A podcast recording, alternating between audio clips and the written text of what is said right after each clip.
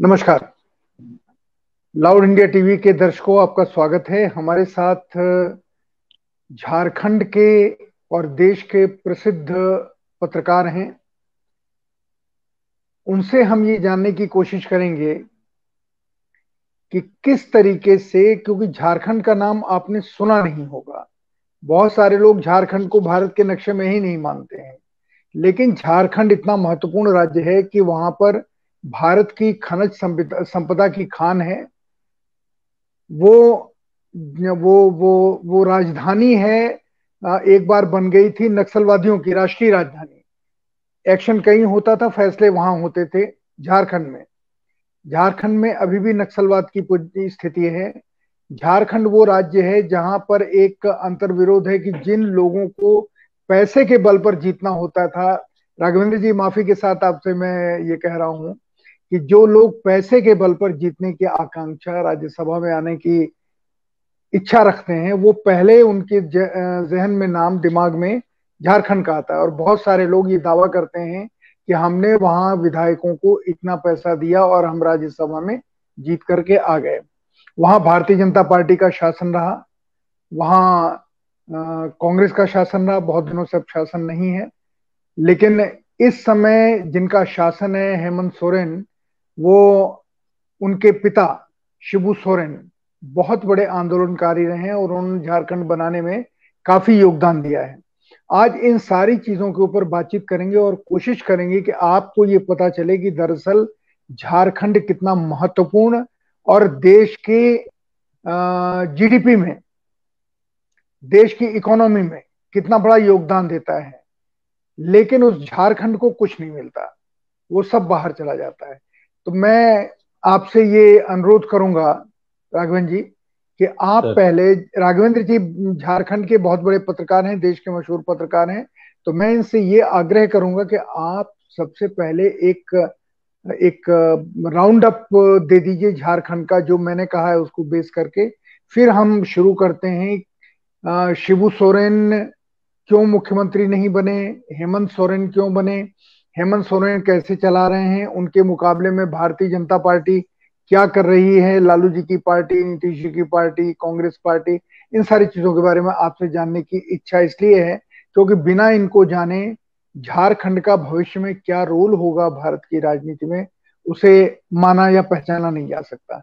तो आप हमको बताएँ, झारखंड के बारे में एक संक्षिप्त अपनी टिप्पणी करें, फिर हम लोग आगे बातचीत शुरू करते हैं। सर, झारखंड के बारे में एक मुहावरा है वर्षों से कि झारखंड एक बेहद अमीर राज्य है, लेकिन इसकी कोख में गरीबी पलती है।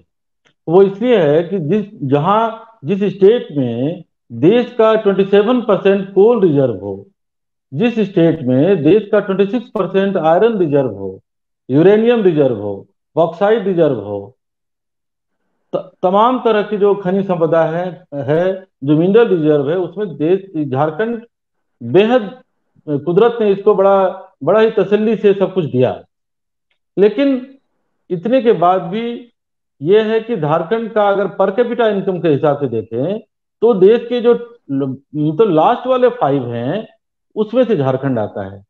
पर कैपिटा इनकम नब्बे हज़ार के आसपास है।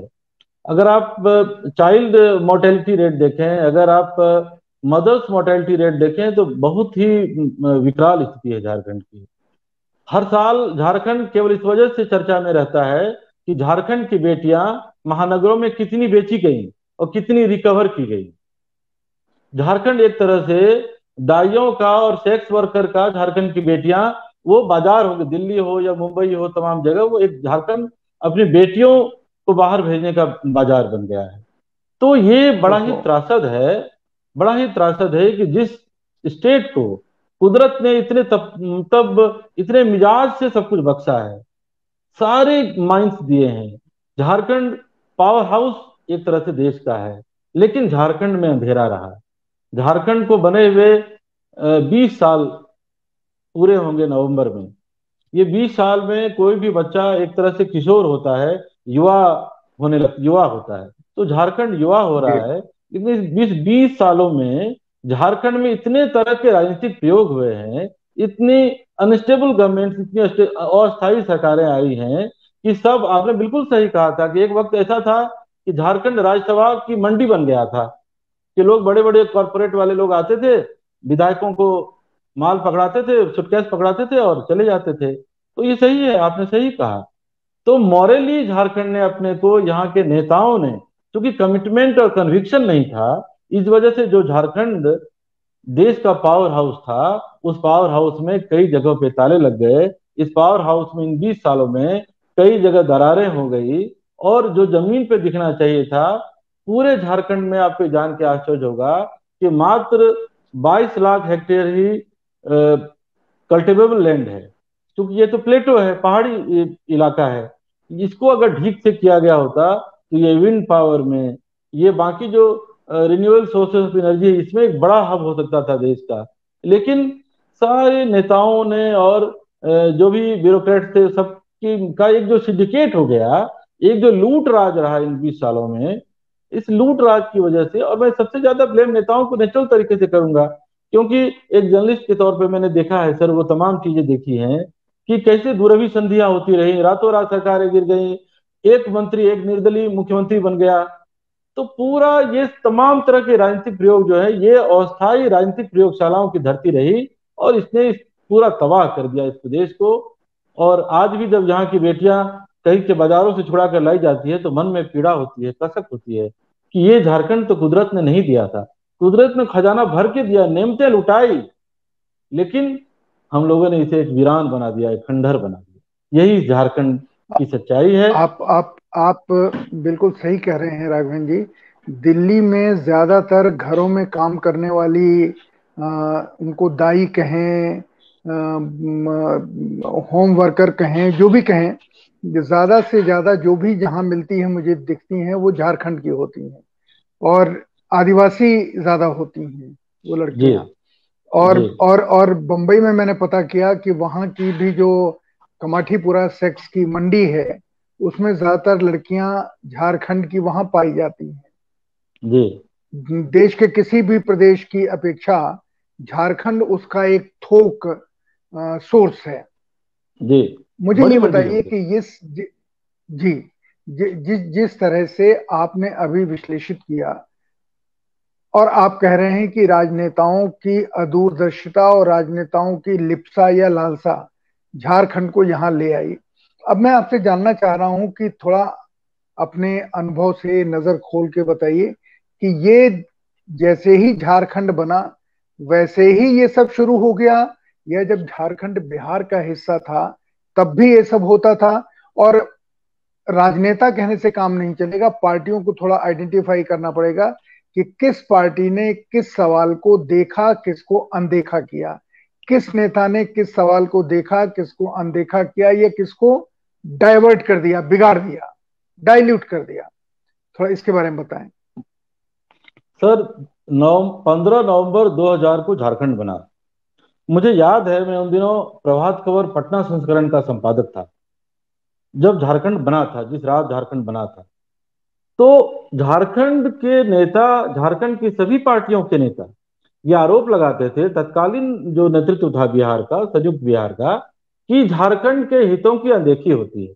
और सच भी था, अनदेखी होती थी क्योंकि इतना बड़ा प्रदेश था कि दक्षिण बिहार का एक अलग मिजाज था, एक अलग मानस था, इधर आदिवासी बहुलता थी तो एक आरोप लगता था कि आदिवासियों को मुख्य धारा में नहीं लिया जा रहा है। लेकिन जब झारखंड बना झारखंड बनने के बाद मेरे जैसे लोगों को बहुत उम्मीद थी कि झारखंड एक माइलस्टोन सेट करेगा। केवल अपने विकास में नहीं, देश के विकास में माइलस्टोन सेट करेगा।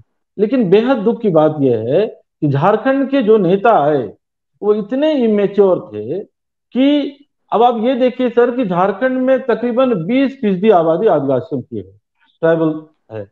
ये ट्राइबल स्टेट के तौर पे जाना जाता है। लेकिन मुकम्मल तौर पे लगभग 20 फ़ीसदी ही आबादी है ट्राइबल बाकी 80 परसेंट अदर्स है तो 20 फ़ीसदी आबादी, जिसके सबसे बड़े पैरोकार शिबू सोरेन थे। आपने कहा कि वो आंदोलन के, वो नेतृत्वकारी थे। सचमुच वो नेतृत्व से निकले थे, आंदोलन से निकले थे। लेकिन आहिस्ता आहिस्ता ऐसा क्या हुआ कि जो झारखंड की बेटियाँ, जिसकी तरफ़ आप इशारा कर रहे थे कि मंडियों में बिकती रही, ये तो ये रफ्तार बढ़ गई। झारखंड बनने के बाद ये रफ्तार बढ़ी। और ये, आपको ये जानकर भी आश्चर्य होगा कि बेचने वाला कोई दूसरा नहीं है। ये तमाम प्लेसमेंट एजेंसियों के नाम पर ये आदिवासियों के बीच ही दलाल खड़े हुए हैं और ये दलाल ही यहाँ की बेटियों का सौदा हम्म। करते हैं तो हम्म। ये जो एक अपनेपन से एक जो सुशासन की बात थी जिसके लिए जो जेएमएम का नारा था जो तमाम जो ट्राइबल पार्टियाँ थी उनका नारा था कि सुशासन अबुजा राज कहते हैं अपना राज तो इस अपना राज में ये क्या ये इसी लूट खसोट के लिए इसी मंडियाँ सजाने के लिए ये राज्य बना था, क्योंकि आहिस्ता आहिस्ता तो इस मंडियों की रफ्तार और मंडियों की खपत दोनों ही बढ़ गई। तो अब ये कहना कि पहले तो पहले जो था वो एक राजनीतिक नेतृत्व का संकट था, पहले एक विकास का संकट था, लेकिन इस विकास के बीच से ये कैसा विकास हुआ कि ना आदिवासी आदिवासी रह पाए, जिस वजह से उनके लिए हुआ था, लेकिन अब अब जैसे पिछले बार पिछले बार आपको पूरी कहानी याद होगी कि यहाँ पर तीन चार जिलों में मतलब कुछ संस्थाओं ने, आदिवासियों की संस्थाओं ने ये कह दिया कि भाई डीसी एसपी को बंधक बनाने लगे कि कोई नहीं आएगा। उन्होंने अपना कानून लागू कर दिया कि हम अपने कानून से चलेंगे। लोगों ने कहा कि नहीं, ये देशद्रोह है। जबकि वो जो बता रहे थे कि वो देशद्रोह नहीं है, वो ये कहना चाह रहे थे कि आप हमारी बात नहीं सुन रहे हैं। हम तो जंगल में रहते हैं, हम तो विकास, पहले उनको विकास विरोधी कहा गया, फिर उनको देश विरोधी कहा जाने वाला लगा। तो ये कुल मिलाकर इतना अंतर विरोध है कि इसमें कोई एक बारीक तौर पे आप सीधे सीधे ड्रा नहीं कर सकते हैं। कई फैक्टर्स हैं जिसपे हम लोग अभी आएँगे जिसकी तरफ़ आपने इशारा भी किया लेकिन कई फैक्टर्स हैं और ये इतना उलझ गई हैं चीज़ें कि इसमें तत्काल और सब लोग जिम्मेवार हैं इसके लिए। सब कोई एक पार्टी नहीं सब लोग जिम्मेवार हैं। सारे राजनीतिक दल है लेकिन झारखंड तो, नामधारी जो पार्टियाँ हैं उनके उनकी जिम्मेवारी मैं ज़्यादा मानता हूँ क्योंकि ये अबुजा राज का कंसेप्ट जो था, ये अपना राज, जो अपना राज लेंगे तो अपना राज जिसके लिए बड़े बड़े लोगों ने कुर्बानियाँ दी, जिसके लिए बिरसा मुंडा ने कुर्बानी दी, जिसके लिए तमाम लोगों ने कुर्बानी दी तो उनकी कुर्बानियों का असर दिखता नहीं है जो दिखना चाहिए था। एक जमाने में गुरु जी का आंदोलन था शराबबंदी के खिलाफ, लेकिन आज झारखंड शराब बेचने के मामले में कम्पीट कर रहा है कि हम ज़्यादा से ज़्यादा शराब बेचें। और जेएमएम की ही सरकार है। तो ये कई कंट्रडिक्शन है।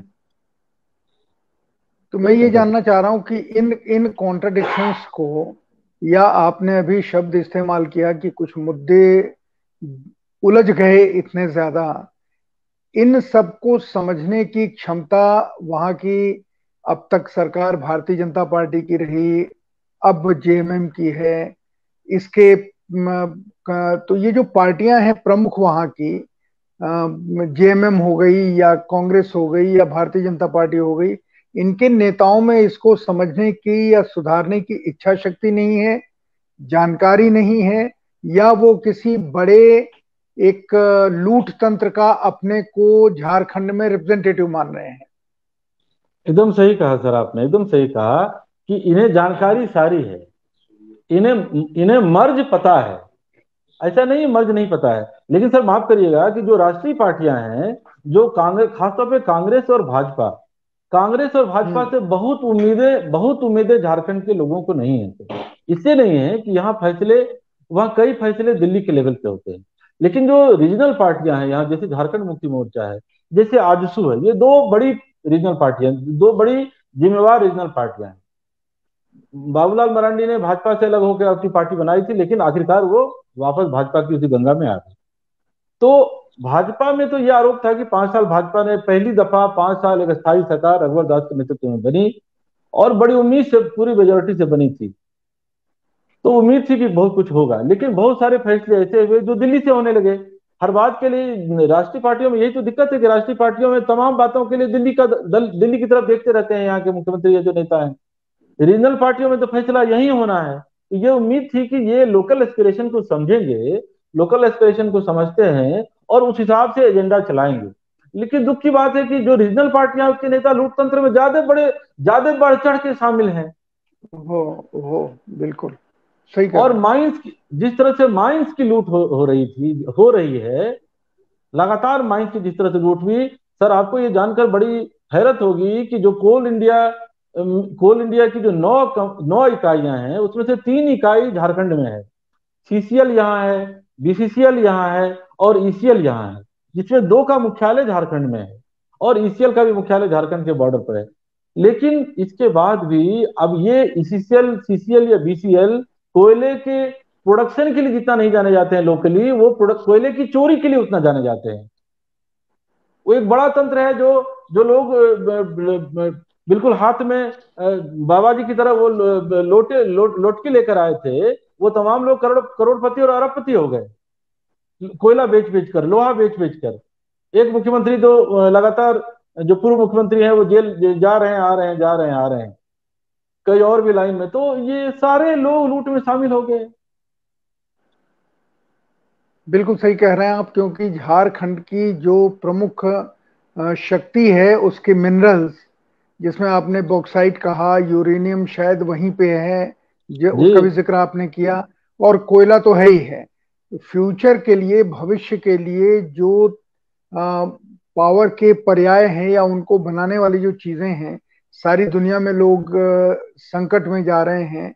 और हम लोग झारखंड को बजाय उसके जो नेचुरल रिसोर्सेज जिसको आपने कहा कि प्रकृति ने बहुत मन से झारखंड को दिया उन सारी चीज़ों को हमारे लीडर्स हमारे ब्यूरोक्रेट्स बर्बाद कर रहे हैं एक तंत्र में झुक के। नक्सलवाद के बढ़ने का या पैदा होने का क्या यही एक कारण है झारखंड में, या और भी कारण है? नक्सलवाद का मैं मुझे जो लगता है, नक्सलवाद के कई कारण हैं, लेकिन एक बड़ा कारण यह भी है। क्योंकि तो आप देखिए कि नक्सलवाद उन इलाकों में ज़्यादा फैला, जिन इलाकों में माइंस रिच था। जैसे सारंडा जो एशिया का सबसे घना फॉरेस्ट माना जाता था उस इलाके में आयरन रिज़र्व है लोहे की खदन लो, लोहा है उधर। तो आप देखिए कि उस पूरे इलाके में नक्सलवाद आ गया। क्यों? क्योंकि नक्सलवाद नक्सलवाद बोलकर झारखंड में आया था लेकिन ये भी ये भी नक्सलवादी नहीं रहे। ये सभी एक नए किस्म हम्म। की डकैती में शामिल हो गए। ये विकास की अच्छा। डकैती में शामिल हो गए। ये सभी विकास की डकैती है। क्योंकि जहाँ विकास होता है, वहीं नक्सलवाद भी पनपेगा क्योंकि जहाँ भी ठेकेदार रोड बनाएँगे तो एक तो अधिकारियों को देंगे वो कमीशन, मंत्रियों को देंगे कमीशन, और फिर नक्सलवादियों को देंगे कमीशन, जिसे लोकल भाषा में लेवी करते हैं। तो ये तीनों को कमीशन देंगे, उसके बाद ही सड़क बनाएँगे। तो आप कल्पना करिए कि किसी किसी को अगर 100 करोड़ का ठेका मिला है तो 100 करोड़ में 50 करोड़ उसका बट जाना है। 50 करोड़ में कैसी सड़क बनेगी, आप कल्पना कर लीजिए। तो ये विकास का लूटवाद है जिसमें सभी बराबर बराबर के सरीके हयात हैं। मुझे वो दूसरे तो ये जो वो पंक्ति याद जी। जी। जी जी। मुझे दूसरे की आप बोलिए खत्म हाँ दुष्यंत जी को बताइए।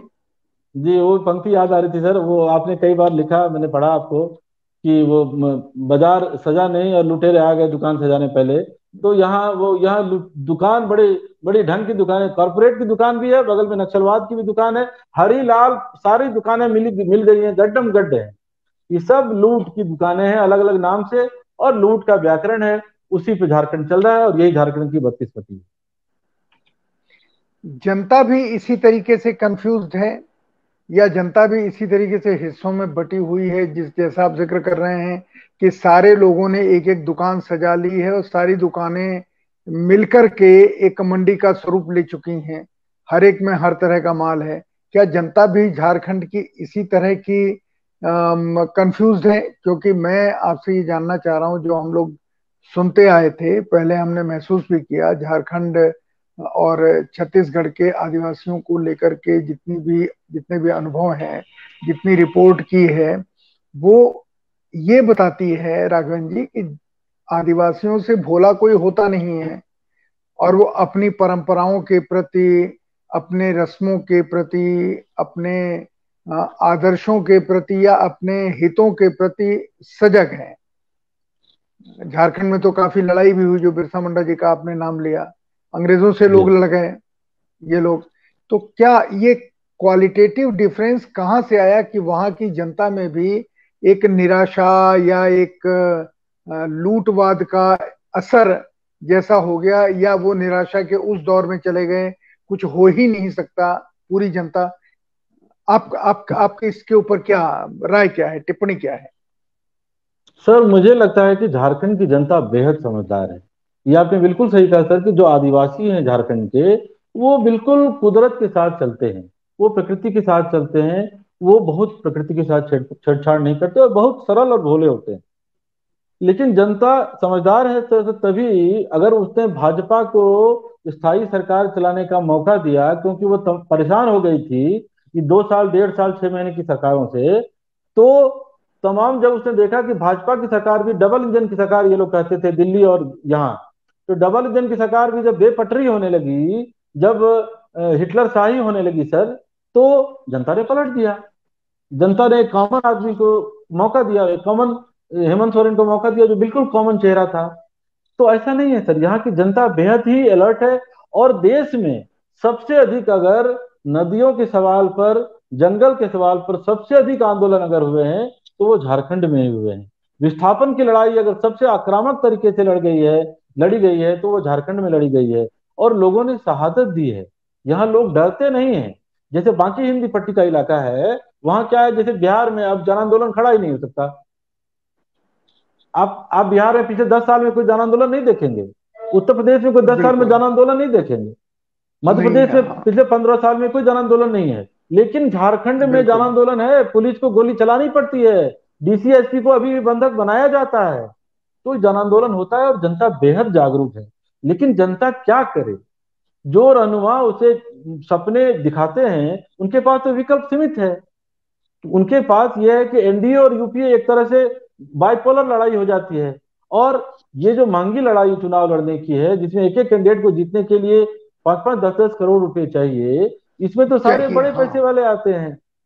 तो ऐसे में कॉमन आदमी ऐसे में तो सर अगर मुझे चुनना हो मैं वोटर हूँ मेरे सामने दो है एक एक बड़ा लुटेरा है थोड़ा छोटा लुटेरा है तो मुझे तो उसी दो में से चुनना है। मैं अपना वोट तो जाया नहीं कर सकता। तो यहाँ की त्रासदी ये है जनता बेहद समझदार है लेकिन ठगा है नेतृत्व ने।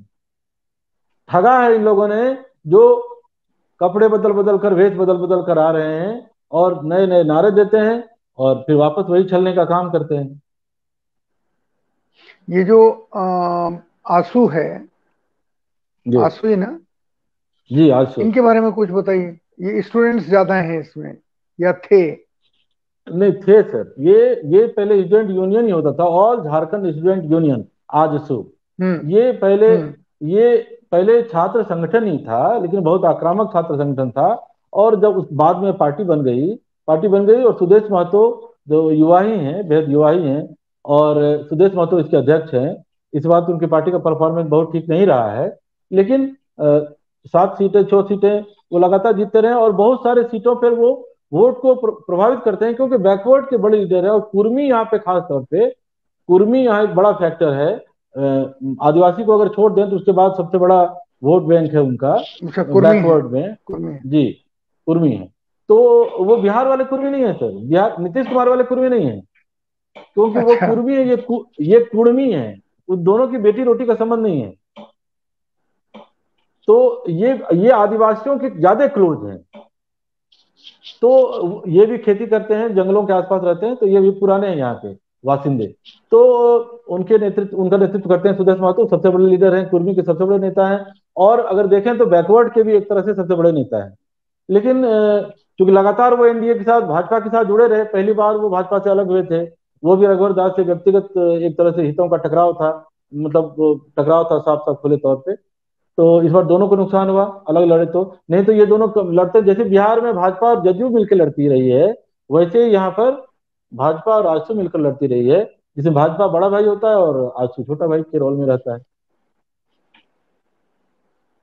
लेकिन इनका भी प्रभाव ये जो जी नहीं प्रभाव है तो अब फ्यूचर पॉलिटिक्स आप क्या देखते हैं? हेमंत सोरेन के बारे में थोड़ा बताइए कि खुद हेमंत जी किस तरह से शासन चला रहे हैं और क्या प्लस है, क्या माइनस है? सर, हेमंत सोरेन जी के, की कार्यप्रणाली को जितना मैंने समझा है, हेमंत सोरेन बहुत डेमोक्रेटिक हैं, इसमें कोई शक नहीं है। सबकी सुनते हैं, और उनमें एक स्वाभाविक दर्द है, क्योंकि तो यहाँ के माटी के सनब सवाल हैं तो यहाँ के माटी को लेकर एक स्वाभाविक दर्द है। लेकिन हेमंत सोरेन के साथ दिक्कत यह है कि पहली दफ़ा जब हेमंत सोरेन मुख्यमंत्री बने थे तो वो अपना लीडरशिप स्टैब्लिश करने में ही among party among party cadre चूँकि वहाँ पर शिवू सोरेन जैसा स्टाल वार्ड था तो अमिताभ बच्चन के सामने जैसे अभिषेक बच्चन को खड़ा होने में कि को स्टैब्लिश करने में जैसे। दिक्कत जी वैसा ही दिक्कत एक तरह से था। उनका उनकी पहली हुकूमत तो इसी में चली गई उनको अपने खुद स्टैब्लिश करेंगे अब वो पार्टी में स्टैब्लिश हो चुके हैं। अब वो जेएमएम के अंदर नेता के तौर पर स्थापित हो चुके हैं। तो अब उनको बहुत सारा काम करना चाहिए। इस बार जैसे वो बने उसके बाद ही कोरोना वोरोना का हो गया तो सरकार दिखी नहीं रही है कुछ काम करती हुई। तो लेकिन उनमें एक स्वाभाविक दर्द है जनता का। अब ये है कि उनके आसपास के जो लोग हैं उनके बारे में तरह तरह की बातें बाज़ार में आती रहती हैं। लेकिन ये है कि वो डेमोक्रेटिक आदमी हैं और जो भी एक दर्द की दर्द का जो भी किस्सा उनके सामने लाया जाता है उस पर उन तुरंत अमल करते हैं। जैसे एक दलित लड़की को एक दरोगा ने दो दिन पहले थाने में पीटा वीटा तो तत्काल कार्रवाई हुई। इस तरह के तमाम मामले पर ट्वीट करके एक्टिव रहते हैं यंग हैं इंजीनियर इंजीनियरिंग में पढ़े लिखे हैं तो वो यंग है तो सब तमाम चीज़ें समझते हैं। तो वो थोड़ा एक जेएमएम को भी एक केवल आदिवासी आदिवासी वोट बैंक से थोड़ा सा आगे ले जाना चाहते हैं, थोड़ा ओपन अप करना चाहते हैं। अब इस ओपन अप करने की यात्रा में वो कितना सफल हो सकते हैं, कितना, क्या करेंगे, ये तो अभी समय इसका इम्तहान लेगा कांग्रेस के नेताओं की क्या स्थिति है? कांग्रेस में नेता कार्यकर्ता से अधिक नेता ही दिख रहे हैं हम्म। क्योंकि तो कांग्रेस कांग्रेस इस बार जीत कांग्रेस के पास ठीक है सोलह सीटें कांग्रेस ने जीती। कांग्रेस सरकार में शामिल है। दो और अभी आ गए हैं इसमें तो अब कांग्रेस की सीटें बढ़ के अठारह हो जाएगी तकनीकी तौर पे। क्योंकि जो जेबीएम जब जेबीएम जब जेबीएम के तीन विधायक थे तो बाबूलाल मरांडी तो भाजपा में चले गए उनके दो विधायक जो है वो कांग्रेस में आ गए। तकनीकी तौर पे विलय की प्रक्रिया पूरी नहीं हुई है। लेकिन संकट यह है कि कांग्रेस में कोई बड़ा जनाधार वाला मास लीडर नहीं है। जो एक लीडर में संभावना थी सुबोध कांत साहब में, वो सत्ता से पता नहीं उनकी क्या है कि उनको ना प्रदेश अध्यक्ष आज तक बनाया गया, वो अपना अलग ही चलते रहते हैं। मुख्य धारा में वो है नहीं। कांग्रेस की मुख्य धारा में। तो बाकी कांग्रेस के नेता कोई ऐसे नहीं है जिनका पूरे स्टेट में प्रभाव हो। चुनाव के ठीक पहले कांग्रेस के पूर्व अध्यक्ष कांग्रेस के पूर्व अध्यक्ष बीजेपी में चले गए थे, कांग्रेस के एक पूर्व अध्यक्ष आपके यहाँ दिल्ली में आप में है तो कांग्रेस के अध्यक्ष ही जब टूट टूट के तुरंत दूसरी पार्टी में चले जाते हैं तो आप समझ जाइए कि कैडर में अमोंग कैडर क्या इम्पैक्ट है। तो ये एक बड़ा फैक्टर है। कांग्रेस में कोई जनाधार के नेता नहीं है। हाँ ये है कि जब कांग्रेस और जेएमएम एक साथ मिल जाता है तो मुस्लिम वोट और आदिवासी वोट ये तमाम तरह के मिल जाते हैं तो एक कॉम्बिनेशन बड़ा हो जाता है, जहाँ बीजेपी मात खा है। राघवन जी आप आप आपने अभी एक नाम लिया जी आप क्या कुछ और कहना चाह रहे हैं तो कह लीजिए फिर मैं पूछूँ नहीं नहीं नहीं नहीं नहीं ठीक है सर। सर। राघवन जी मुझे इनकी असफलता का राज बताइए बाबूलाल मरांडी जी की। क्योंकि ये बड़े नेता थे झारखंड के बाहर भी इनकी इज़्ज़त थी ये थर्ड फ्रंट में भी इनको लालू जी ने और फिर नीतीश जी ने लेने की कोशिश की अपने साथ मिलाने की। पर अंततः वो भारतीय जनता पार्टी में गए और वहाँ पर वो कुछ भी जैसे आपने कहा कि सिर्फ़ तीन विधायक उनके जीते थे। ये कई चुनावों से हो रहा है सर तो क्या उनकी असफलता का राज क्या है? सर बाबूलाल क्या बाबूलाल मरांडी जी के साथ जो सबसे बड़ा संकट रहा वो ये रहा कि बाबूलाल मरांडी प्रचारक थे। बाबूलाल मरांडी जी को बीजेपी ने बढ़ाया संघ ने बढ़ाया। तो बाबूलाल जी की पहचान जो थी वो हिंदूवादी नेता के तौर पे थी। और बाबूलाल मरांडी ने जी ने जब दुमका में शिबू सोरेन को हराया तो उनको कृपा स्वरूप आशीर्वाद स्वरूप या प्रसाद स्वरूप जो भी कह लीजिए उनको एक केंद्र में एक मंत्री पद मंत्री पद मिला और जब अलग हुआ तो उनको वो मुख्यमंत्री भी बन गए। तो वो मुख्यमंत्री बाय कन्विक्शन या बाय ट्रीटमेंट नहीं थे। मुख्यमंत्री वो बाय एक्सीडेंट थे उस वक्त। और उनके उनके टाइम में जो सरकार चली भी तो डोमिसाइल का सबसे बड़ा विवाद जो आदिवासी और गैर आदिवासी के बीच का जो सबसे बड़ा विवाद खड़ा हुआ वो बाबूलाल मरांडी के टाइम और ये ये सबसे बड़ा कलंक उनके माथे पे लगा रहा। इसके बाद कुछ ऐसी परिस्थितियाँ बनी कि उनको पार्टी से अलग होना पड़ा। पार्टी से अलग होने के बाद बाबूलाल मरांडी मरांडी जी कुछ खास नहीं कर पाए। वैसे ही जैसे कल्याण सिंह कुछ खास नहीं कर पाए या बाकी लोग नहीं कर पाए। बाबूलाल मरांडी भी नहीं कर पाए। और अंततः उनको भाजपा में आना पड़ा। उनके साथ दिक्कत ये हो गया कि इस हाल के बीच के दिनों में जब वो भाजपा में नहीं थे तो उन्होंने अपने को लोकतांत्रिक और सेकुलर बनाने की कोशिश में जो तमाम तरह के प्रयोग किए वो अब भाजपा के लोगों को थोड़ी पचाने में दिक्कत हो रही है। तो वो भाजपा आ तो गए हैं लेकिन नेतृत्व के स्तर पर ले आए गए हैं। लेकिन जो कैडर है उसमें बाबूलाल जी के एक्सेप्टेंस में थोड़ी दिक्कत हो रही है। और एक नए किस्म का ये हो रहा है कि बाबूलाल जी की पार्टी के जो नेता आए थे उनको जगह नहीं मिल पाई ये नहीं मिल पाया। तो कुल मिलाकर बाबूलाल जी और थोड़ा जिद्दी प्रवृत्ति के नेता रहे हैं वो हालाँकि विजनरी हाँ, नेता है। झारखंड घूमे घुमा हुआ है उनका और झारखंड के किसी भी नेता से अधिक वो झारखंड के मसलों के बारे में जानते हैं ये मैं कहूँगा क्योंकि मैं उनके साथ झारखंड घुमा हूँ कई दफ, कई दफे तो मुझे ये पता है कि उनको ये पता है कि यहाँ से दस किलोमीटर आगे ये पुल बनाने से ऐसा हो जाएगा वैसा हो जाएगा। उनको झारखंड के जोग्राफी की किसी भी अन्य नेता के मुकाबले ज़्यादा अच्छी जानकारी है। लेकिन ये दृष्टि का नहीं दृष्टिकोण का सवाल है फिर वही आ जाता है मामला और वो इसी वजह से पिछड़ गए। झारखंड से कुछ और बड़े नेता निकले जो अब इस समय हवा में तैर रहे हैं। जैसे यशवंत सिन्हा जी निकले। जी। झारखंड के ही पैदाइश हैं हजारीबाग के। जी। लेकिन वो जब तक रहे वित्त मंत्री रहे अटल जी के जमाने में उसके बाद वो क्यों डिरेल हो गए झारखंड में उनको? सपोर्ट क्यों नहीं मिला? क्योंकि झारखंड के नेता के तौर पे यशवंत जी का कोई परिचय नहीं है। अभी भी उनके पुत्र जयंत सिन्हा वहाँ से सांसद हैं शायद हजारीबाग से ही। जी जी। उनका उन उनके उनके बारे में झारखंड के लोग क्या सोचते हैं? क्योंकि झारखंड से जो लोग निकल के दिल्ली जाते हैं चाहे केंद्रीय मंत्रिमंडल में जाए या किसी आ, किसी भी पार्टी के राष्ट्रीय नेता बने झारखंड में उनकी पहचान क्यों नहीं बन पाती? सर यशवंत सिन्हा जी के बारे में आप जानते हैं कि वो ब्यूरोक्रेट थे तो जो ब्यूरोक्रेट थे, वो आई की नौकरी छोड़कर अब राजनीति में आए थे। और राजनीति में आए थे तो वो सीधे भाजपा में नहीं आए थे। वो चंद्रशेखर जी के साथ थे, जनता पार्टी के साथ थे। तो उनकी, उन्होंने कभी भी झारखंड में अपने को स्थापित करने के बारे में या उस शैली की राजनीति की ही नहीं। वो चंद्रशेखर जी ने उनको वित्त मंत्री पहली बार बनाया था। जी पहली बार जी ने वित्त मंत्री बनाया था। जी पहली बार बनाया था। तो वो यशवंत सिन्हा जी ने अपने को झारखंड की राजनीति में बहुत शामिल नहीं किया। उनका विजन क्लियर था कि जब वो दिल्ली में पावर में रहेंगे तो अपने क्षेत्र का विकास करेंगे और विकास के ज़रिए एक बड़ी लकीर खींचेंगे। हजारीबाग से जब वो सांसद रहे तीन तीन बार तो हजारीबाग में उन्होंने जब वो फाइनेंस मिनिस्टर थे तो तमाम ऐसी ऐसी कंपनियों का हेडक्वार्टर उन्होंने हजारीबाग में कर दिया, जो झारखंड क्या झारखंड, बिहार या बंगाल में भी नहीं है, जिसका जिसका कोई मतलब नहीं था।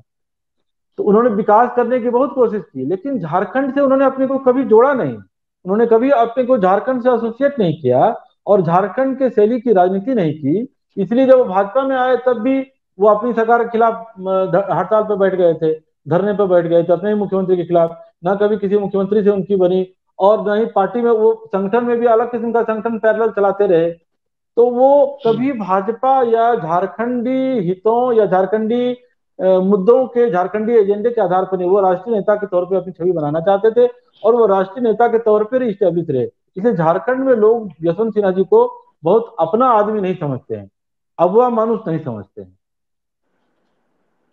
उनके पुत्र का क्या हाल है?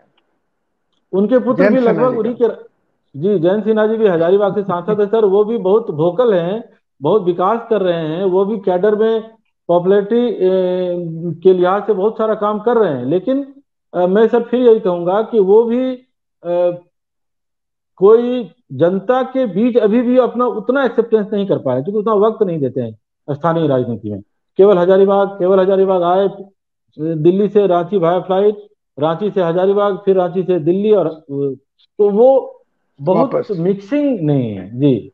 तो जब तक आप जनता के बीच नहीं जाएँगे जब तक आप जनता के सवालों को नहीं उठाएँगे जब तक आप नली जब तक आप नली गली की राजनीति नहीं करेंगे तो आप स्थानीय राजनीति में कैसे आप जब तक यहाँ की कीचड़ आपके पाँव में नहीं जमे जब तक आप एसी से बाहर नहीं निकले तो कैसे राजनीति होगी? यहाँ तो जंगल और कीचड़ के बीच से गुजरना पड़ेगा सर। जो जो जसवंत वो भी नहीं कर रहे जैन जी भी नहीं कर रहे राघवन जी, दो लोगों का नाम और पहले लिया जाता था लालू यादव का और नीतीश कुमार का, कि इन लोगों का असर कुछ जिलों में है जो बिहार से सटे हुए हैं।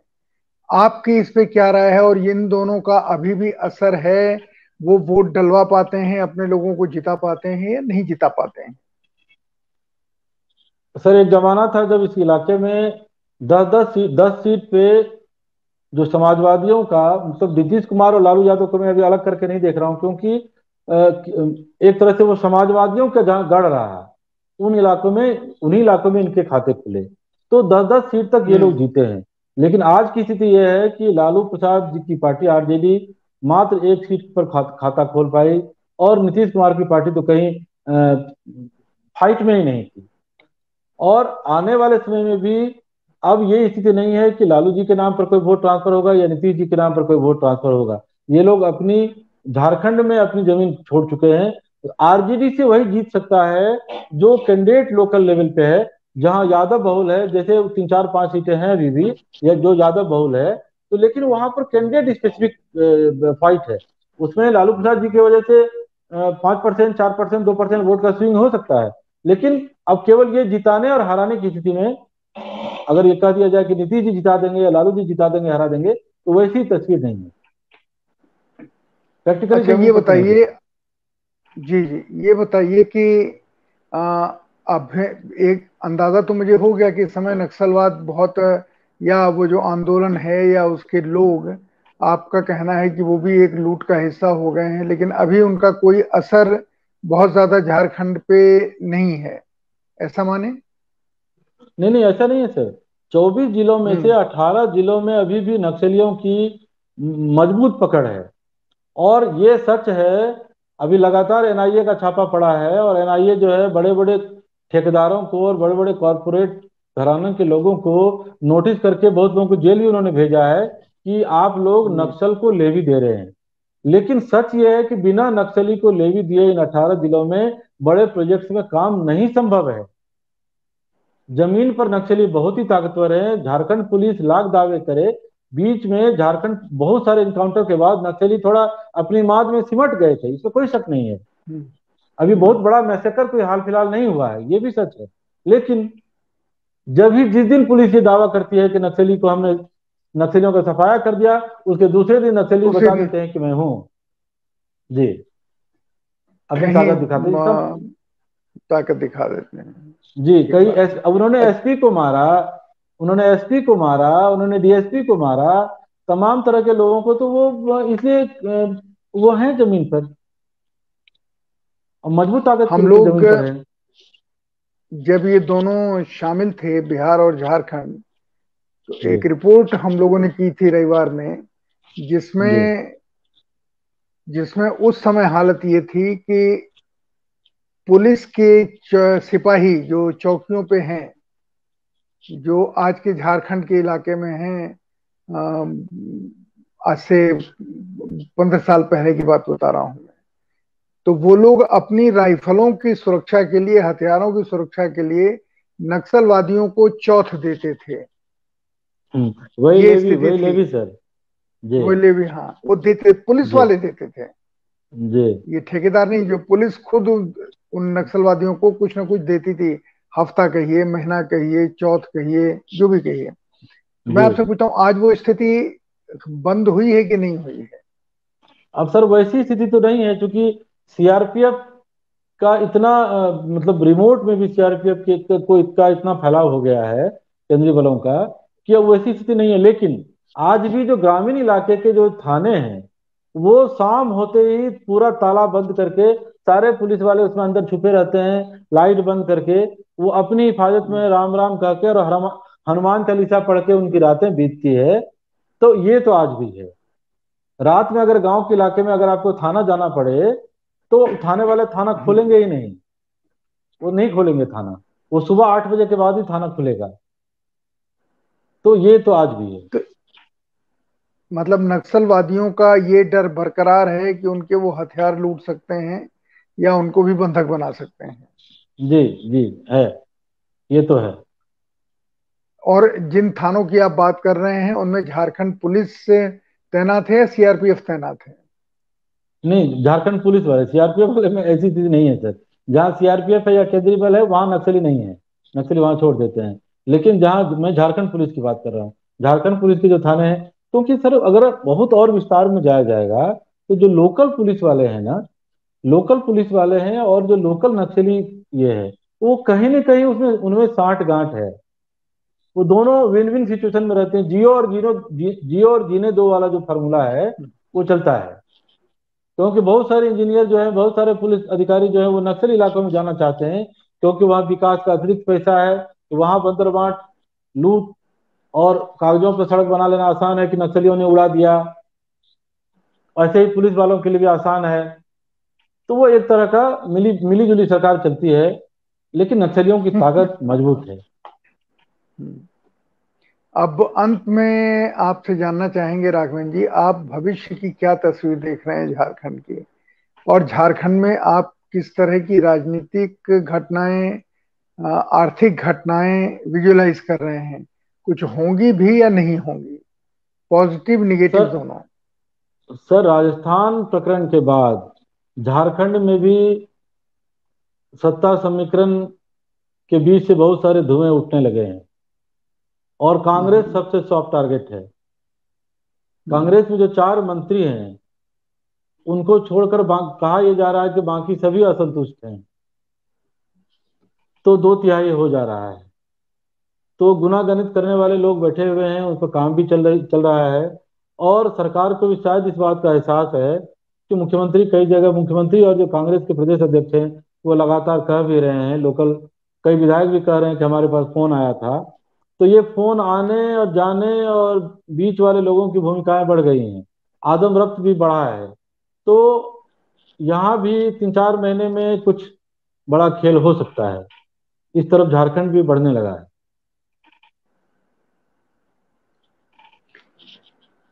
राघवन जी घटनाओं के ऊपर नज़र रखिए। और झारखंड उड़ीसा ये ऐसे राज्य हैं जो राष्ट्रीय मानचित्र पर रिकॉग्नाइज नहीं होते हैं। जी। ये रिकॉग्नाइज होते हैं सिर्फ़ लूट के लिए। जो स्थिति आपकी है उससे मिल, मिलती जुलती स्थिति उड़ीसा की भी है। जी जी बिल्कुल। मैं, मैं हाँ मैं तो नज़र रखिए तो हम लोग देश को कम से कम समय समय पर ये बताते रहे कि अब झारखंड जो पिछली हमारी बातचीत हुई थी, आज जैसे हो रही है तो अगली बार हम बता सकें, उससे दो कदम पीछे गया, दो कदम आगे गया। या जो सवाल आपने खड़े किए, वो झारखंड के लोगों के बीच नए सिरे से पहुँच पाए, क्योंकि आपने जो सवाल बहुत बड़ा खड़ा किया, एक तो लोगों का, लोगों की लूट का तो किया ही किया, पर जिस तरह से मंडी बन गई है झारखंड या रांची, वो खत्म होने के कोई चांसेस हैं या नहीं चांसेस हैं? या क्या कदम उठाने चाहिए सरकार को जो सरकार नहीं उठा रही है? और आप लोग जो बुद्धिजीवी हैं, पत्रकार हैं, सारे लोगों से बातचीत करके, जनता से मिलकर के, अगर कोई लोगों की राय हो कि इस लाइन पर चल करके इन चीज़ों का हल निकल सकता है, इसके बार हम, इसके बारे में हम लोग अगली बार बातचीत करेंगे। तो आज की बातचीत हम यहीं समाप्त करते हैं।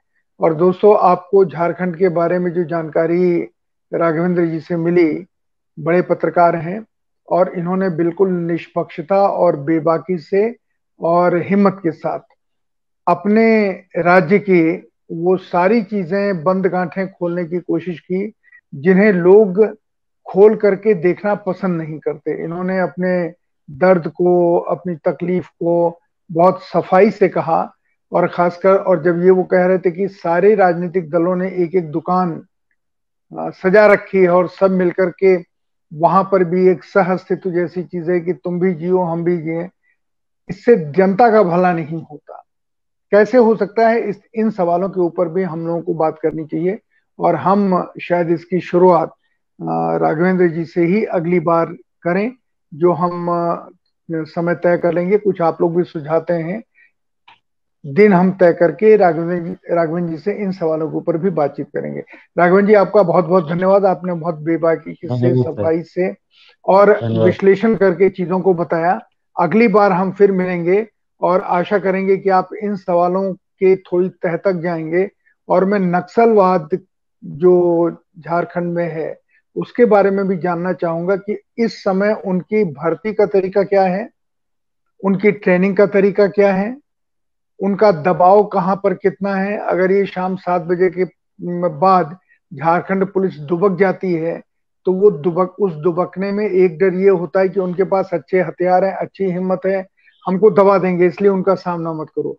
दूसरा ये होता है कि हम दब्बू हैं ही, हमको मुकाबला ही नहीं करना है नक्सलवाद का, क्योंकि नक्सलवादियों के साथ भी इनके परिवार के लोग कहीं ना कहीं हैं या नहीं है, पता नहीं, अफवाह है कि बहुत सारे लॉ इन्फोर्समेंट एजेंसीज की जो झारखंड की है उनके घर के सदस्य भी नक्सलवादी ग्रुपों में शामिल हैं।